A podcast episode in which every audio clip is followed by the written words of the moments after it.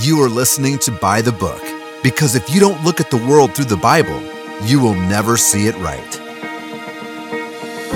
Welcome to By the Book. This is Allen Griffith, your host for episode 62. As always, we are glad if you are listening today. We hope you'll tell others about By the Book. Uh, folks are always sharing with me that they are inviting others to listen. So uh, if you're a new listener, we're certainly glad you're with us. Let me tell you where we've been because we're about ready to end uh, our current series. We have been talking about what we are as human beings.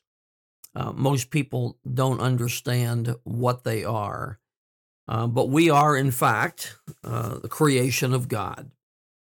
Uh, we have not come from uh, an evolutionary experience where we are somehow at the, the, the top of the the list now, the highest of uh, what's been developed through evolution. Not that at all.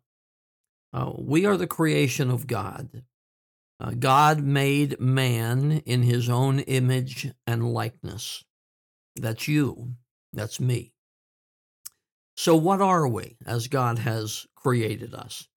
Well, that's what we've been talking about. As, as human beings, uh, we have a spirit we have a soul, and we have a body. And what got us into our current discussion, or at least what led us to get into the detail of it, is a verse from the Bible. It's found in 1 Thessalonians chapter 5 and verse 23. I want to read it to you. It says, And the very God of peace sanctify you wholly. That's W H O L L Y if you don't have your Bible open. The very God of peace sanctify you wholly or completely. And I pray, God, your whole spirit and soul and body be preserved blameless unto the coming of our Lord Jesus Christ. Now, we could spend a lot of time talking about this verse today. We have dealt with it in uh, past episodes to some degree. But one thing Paul reminds us of, and I'm going to talk more about this in future episodes, but Jesus Christ is coming back. And uh, I'll be glad when he does. I'm looking forward to it. In the meantime, you and I have to live in this life. And Paul's desire as he expresses it here in verse 23, is that the very God of peace would sanctify you and me completely. It's wonderful to know that God is a God of peace. Now, there are many uh, statements about God and the kind of God He is truth and light and mercy and so many things that we can attribute to him. But you know, one of the wonderful things about God is that he can give us peace. And the reason that's so important today is because I think fewer people than ever have peace. We live in a world that is in deeper turmoil than it has certainly been any time in my lifetime. And individual people and families are just in turmoil, trouble, heartache, all kinds of problems. And we have a God, the true and living God, who is a God of peace. In other words, he can give us peace. The Bible talks about a peace that passes understanding.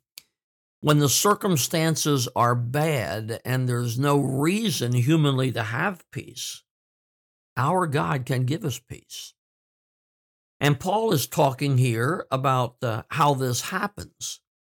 He says, The very God of peace sanctify you wholly. To, to sanctify means to, to set apart. And he's going to talk the, about the aspects or elements of our being. And he's saying each part of you needs to be set apart, given to, surrendered to God. And then he describes what we are. He says, I pray, God, your whole spirit and soul and body be preserved blameless. In other words, God wants our total being surrendered to Him in such a way that we are blameless. Now, we all do things wrong, we all mess up, but the idea is that uh, we live a life that when we do mess up or do wrong, we, we get it right. And with that commitment of our total being, spirit, soul, and body, that commitment and surrender of it to God is what opens the door for God to give us peace. I talk to people all the time who are in such turmoil, heartache, heartbreak. They need peace. Well, we can have peace. And so, what we've been doing is talking about what we are. We've talked about the human spirit. You can go back to previous episodes and find it. We have talked about the human body. And we have talked about, or really are in the midst of talking about the soul. The soul is an intriguing part of our being because it's, it's the area of battle and strife and struggle. My soul includes my mind. And so many people battle with their mind. They can't control their thinking. They're thinking the wrong things. They're dwelling on the wrong things, and it defeats them. And then the soul involves emotions. And so many people are an emotional wreck. And then the soul involves the will. And that's what we focused on last time. Because in life, whether we like it or not, we are constantly challenged with decisions that we need to make, choices that we need to make. And then we have to live with the results of those choices. And you know as well as I do, there are just loads and loads of people who are living with the consequences of their past foolish decisions. So God is saying, but but I I want all that. I want to guide you. I want to control all that. Well, then there's another area, another aspect or part of the soul, and I want to talk about today. It it is uh, in, intriguing to me. It's such an interesting part of uh, our being, and it's the the last part of our soul, and that is the conscience you have a conscience. It's a gift from God. I have a conscience. Uh, the purpose of it is really to protect us, protect us from doing the wrong thing, protect us from saying the wrong thing, protect us from thinking the wrong thing. So, what is this thing, conscience? Well, I want you to take the word apart and you will see that it begins with a little prefix, con. And then the rest of the word is science. Now, con is a prefix that means with. Science means to know. How does that help me understand the conscience? Well, the conscience is a knowledge that is with me. And its purpose, the purpose of the conscience, is to render judgment, to render judgment on my thoughts, uh, my actions, even my emotions. And the conscience is going to convict me of whether or not what I'm doing is wrong. And if it doesn't produce guilt in me, then I find a measure of peace that maybe I'm doing what's right. Now, the problem with the conscience is, is twofold in a sense.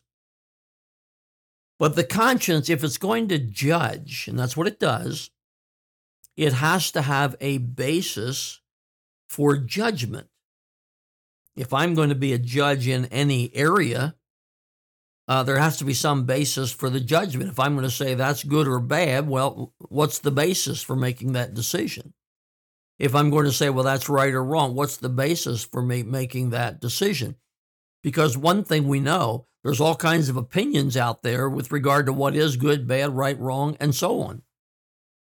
So here I have this personal conscience that is working within me to render judgment on my life.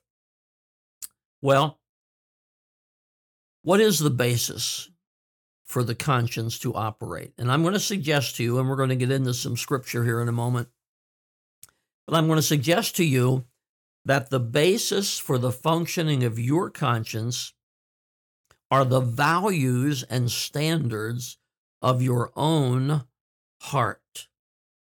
Now, think about that.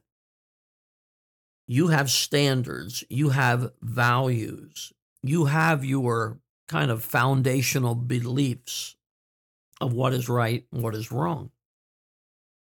And the challenge is when you have to make a decision is this right? Is this wrong? I have to decide. Well, well how do I know? Well, ultimately, I'm going to make a decision based on, again, the, the values and, and standards that I have. So we're going to come back to that and talk about that. And we need to think about so, where do I get my standards and values? Where have you gotten yours? A second problem area is the conscience itself. Even if I have right standards and values, I've got this aspect of my being, this conscience that has to function properly. And it's interesting, and we won't spend a whole lot of time with it, but there are various uh, adjectives, if you will, that kind of uh, give commentary on a conscience. For instance, there's uh, the good conscience talked about in the Bible. There's the pure conscience. There's the evil conscience, and so on. So we're going to come back to that as well. But let's go back to uh, the beginning of time, if you will. And you don't have to turn in your scripture back to Genesis, but we're going to talk about that a little bit. And then if you want to get your Bible open, turn to Romans chapter 2, because we're going to pick up there in, in a few moments. But when God created Adam and Eve and put them in the Garden of Eden, they did not need a conscience.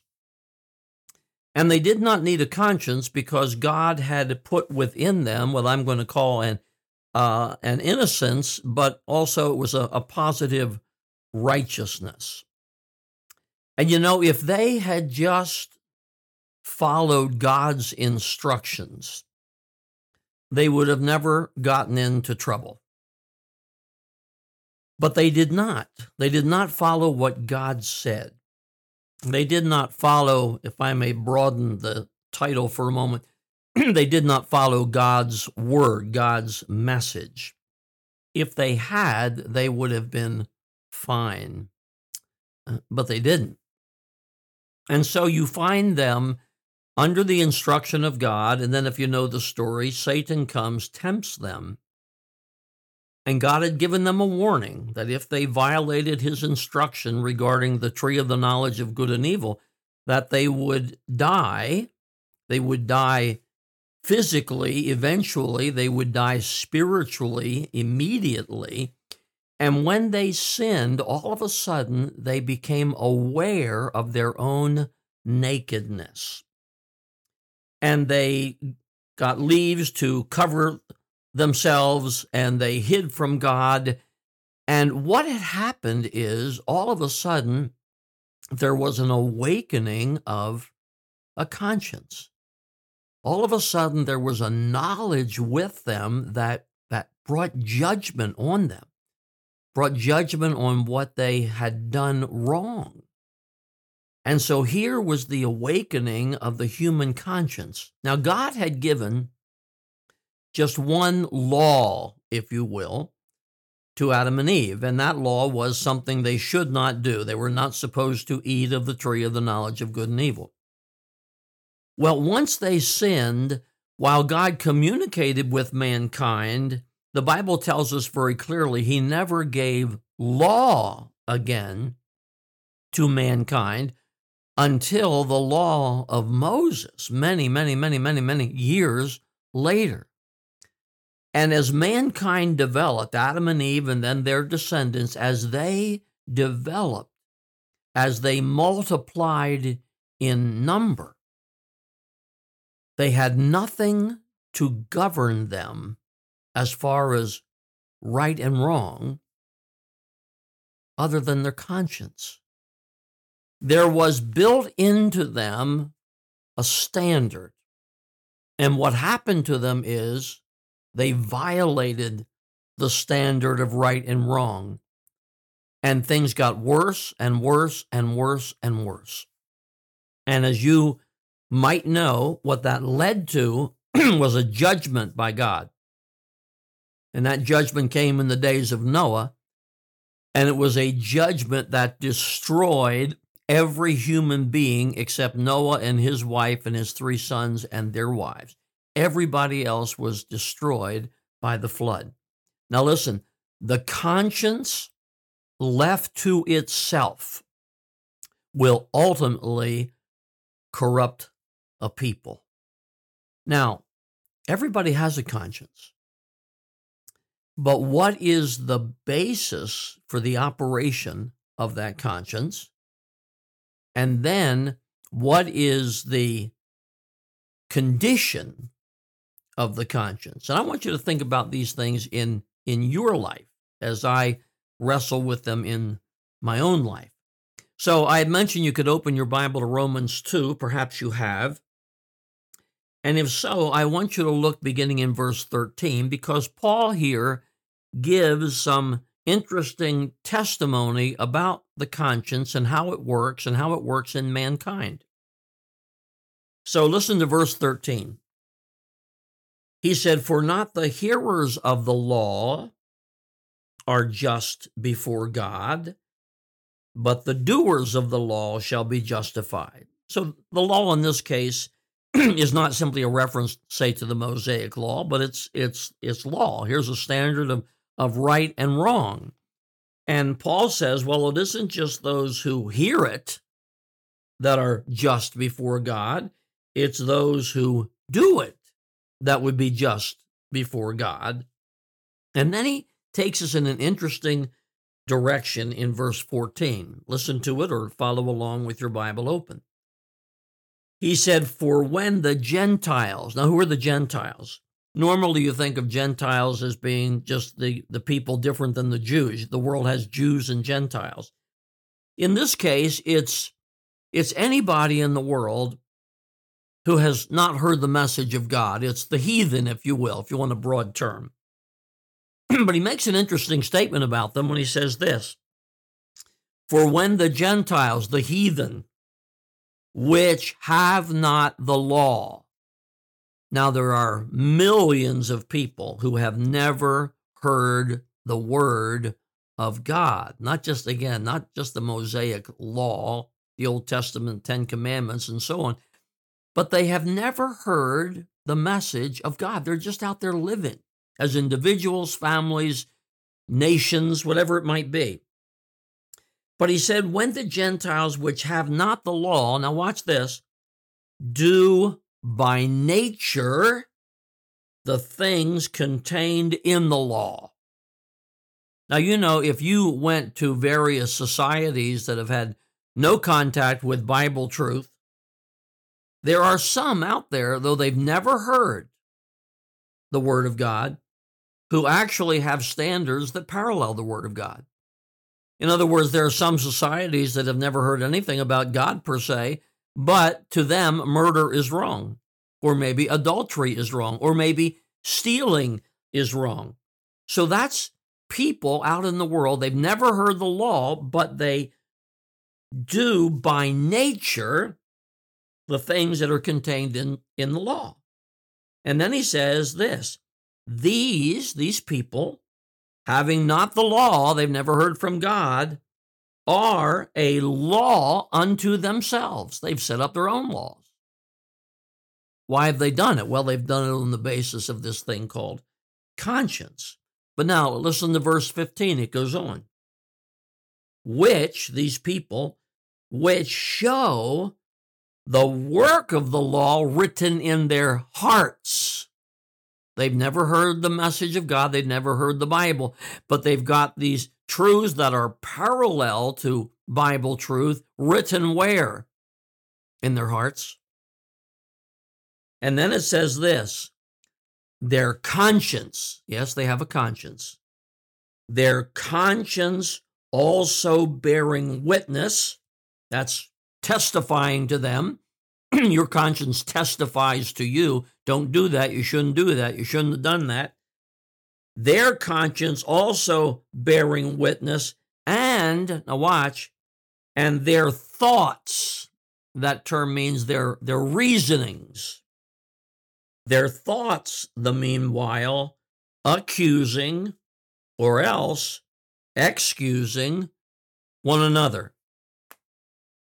Now, I want you to think about what's being said there. Imagine a people who've never heard about God, never heard the Bible, but they've got these standards by which their society lives. Well, what's that all about? Where did that come from? Well, it's because there's values and standards that God put on their heart and if they violate those standards, then their conscience bears witness. Their conscience judges them. However, in the midst of all that, something else is happening, and that's their, their thoughts or their reasoning. And their reasoning looks at these things. This is good, this is bad. And their reasoning begins to work, and they try to think about it. Well, maybe that is okay. Maybe it is okay to steal. Maybe it is okay to commit adultery. Well, maybe it isn't. And they get into this judgment, and then the society ultimately ends up with whatever values it might have. Conscience. Eh, it's so so interesting because you have a conscience.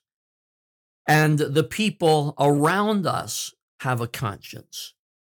And the question is do I have the right standards for my conscience to make right judgment? And then, secondly, is my conscience itself working right? So I want you to think about this for a moment. Where did you get your standards? Where did you get your values? You have views of a lot of things, everything. You have views about business and, and life and morality and how a family should be, how a business should operate. You got all kinds of things where you say, this is right, this is wrong. Where'd you get those standards? Where do we often get standards? Well, many times we get them from our parents. we might get them from our peers. Uh, we might develop certain ethical standards because of the kind of business that we're in. Uh, we have moral values. Where we get them? We get them from the television. We get them from school. Did we get them from church? Where did where did we get them? Now, the psalmist wrote this. He said to God in a prayer, "Thy word have I hid in my heart that I might not sin against God? Where did you get your standards? You see, our values, if we're going to have a chance for the conscience to function properly, the first thing I have to have is a solid value system. Now, again, values today are going haywire. Uh, there are people who today would have believed that homosexuality was wrong 20 years ago, and now they think it's right. Well, why? What happened? What caused the standard to change? And we could go into many areas. Where did you get your standards? Again, if we're going to have a chance for our conscience to work right, in other words, if we're going to feel judged and guilty when we should, then what standards do we have to have? Well, I want to suggest to you that it all begins with going to the scripture and identifying through the Bible this is right, this is wrong, this is good, this is bad, this is true, this is false. Now, that's important because, again, we find this term conscience in the scripture, and it's really uh, defined in many ways. For instance, and we don't have time to go into a, a lot of detail, but for instance, in 1 Timothy 1:19, Paul is writing to Timothy and he talks about a good conscience. Now, you and I want to have a good conscience, and it boils down to this. I want to feel guilty when God would want me to feel guilty. Not a matter of what other people say, but I want to feel guilty when God would want me to feel guilty. Listen, if that's where we are, that's a good conscience. That's a good conscience. Now, the Bible also talks about a, a weak conscience, and that's mentioned in 1 Corinthians chapter 8. And a weak conscience is when I feel guilty, but there's no reason before God that I should feel guilty. I feel guilty because of values that I've developed or how other people feel. And so I feel guilty without any spiritual reason, without any biblical reason. Well, there's people who live there, and you and I don't want to live there.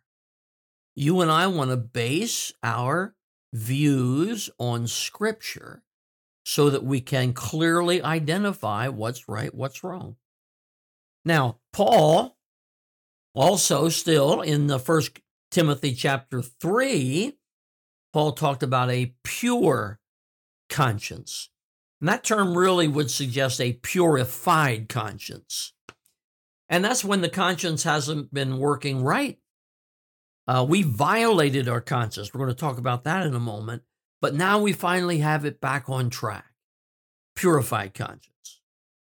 There are things that sometime in my life I didn't think were wrong. And then I studied the scriptures and I found out, wow, that is wrong. God says so.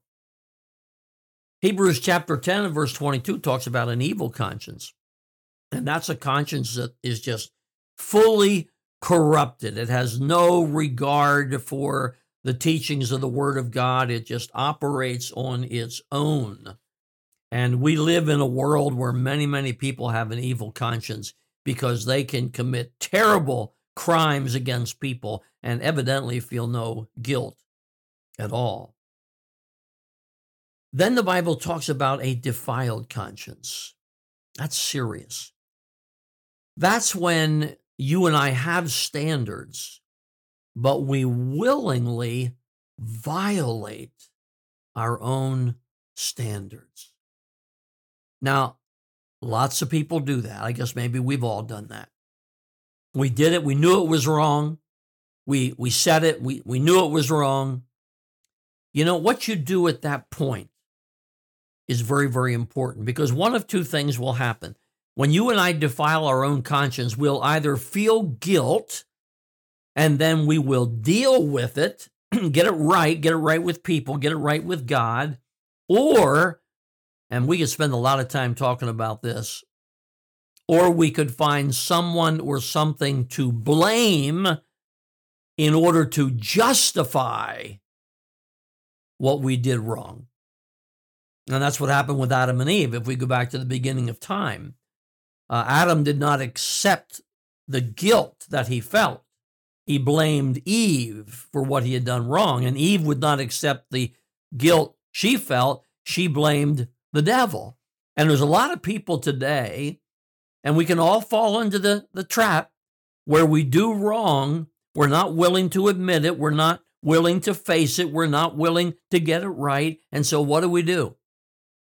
We're looking for somebody or something to blame. Uh, many times uh, it's my privilege to work with couples who are struggling and they have each done wrong and they want to talk about the wrong that the other person did. And they want to justify the wrong that they did by pointing at the other person. Well i wouldn't have done that if she hadn't done that. Well i wouldn't have said that if he hadn't said that. Dangerous situation because was it wrong? Well yes it was wrong but here's why. Dangerous and one of the reasons it's dangerous is because the Bible also talks about a seared conscience. You find that in 1 Timothy chapter 4 and verse 2. What's a seared conscience? Well, that's the result of doing wrong, violating our own conscience, defiling our conscience, and not getting things right, persisting in doing wrong. We do it over and over and over, and pretty soon our conscience is seared. What's that mean? No feelings. We don't feel guilt. Oh, that's a dangerous place to be. Conscience. Well, our time is gone, and we're going to move on to another topic in our next episode. But I want to challenge you to think about your conscience as a very important aspect of your soul. Oh, that God would help us to feel guilty when we ought to feel guilty, and then give us the grace to deal with it. But make sure you have the right values based on Scripture, or your conscience will never work right. Lord bless you. Till next time.